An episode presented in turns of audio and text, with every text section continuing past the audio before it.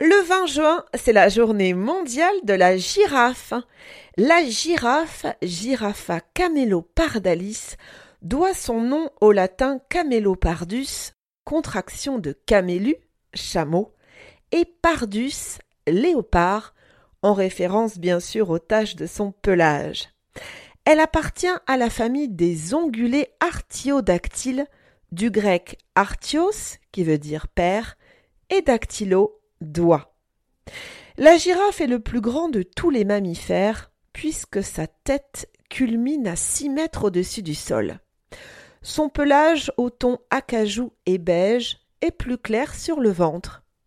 Son corps est penché et se présente en oblique, et ce en raison de ses jambes antérieures, plus longues que les postérieures.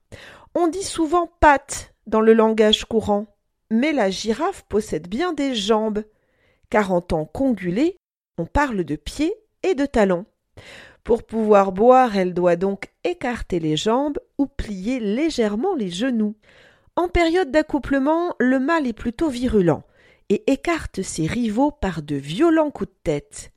Il peut blesser ses adversaires grâce à ses deux excroissances ressemblant à des cornes appelées ossicones. La femelle est fécondable dès cinq ans et sa gestation dure quinze mois. Elle accouche debout. Elle est vivipare, c'est-à-dire qu'un œuf se forme à l'intérieur de son utérus, de sorte que le petit apparaît formé à la naissance. C'est le girafon, ou girafo, qui peut peser de 40 à 80 kilos. La girafe n'adopte son petit que s'il est capable de se tenir rapidement debout, en général au bout de quinze minutes, pour atteindre les mamelles et téter le lait gras qui en suinte. Dans le cas contraire, sa mère devra l'abandonner, voire le tuer.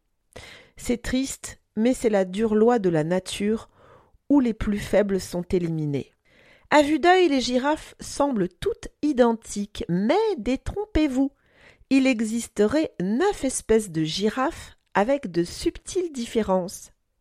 Mais grâce à des tests ADN assez récents, les chercheurs parleraient maintenant en réalité de quatre espèces principales. Saviez-vous que chez les mâles, les taches marron de leurs poils devenaient noires avec l'âge? C'est d'ailleurs ce qui permet de définir approximativement l'âge d'une girafe. Observez la pigmentation de son pelage. Les scientifiques n'ont pas encore trouvé la raison de cette couleur qui noircit en vieillissant ni pourquoi cela ne se produit que sur les mâles. La girafe dort debout moins de deux heures par vingt-quatre heures et toujours à l'affût pour surveiller l'horizon. C'est pourquoi elle fait des micro-siestes d'une à trente minutes, souvent les yeux ouverts et toujours en journée. Son espérance de vie est de dix à vingt-six ans en milieu sauvage et jusqu'à trente-six ans en captivité.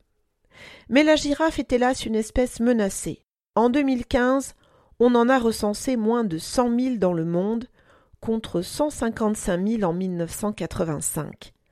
La menace vient surtout de la destruction de son habitat et des chasseurs et braconniers qui la convoitent pour sa peau. Heureusement, elle est protégée dans la plupart des pays. Pour finir, connaissez-vous le pique-bœuf à bec jaune? C'est un petit oiseau qui se réfugie sous les aisselles de la girafe pour lui enlever les tiques. C'est en quelque sorte, on peut le dire, son meilleur copain.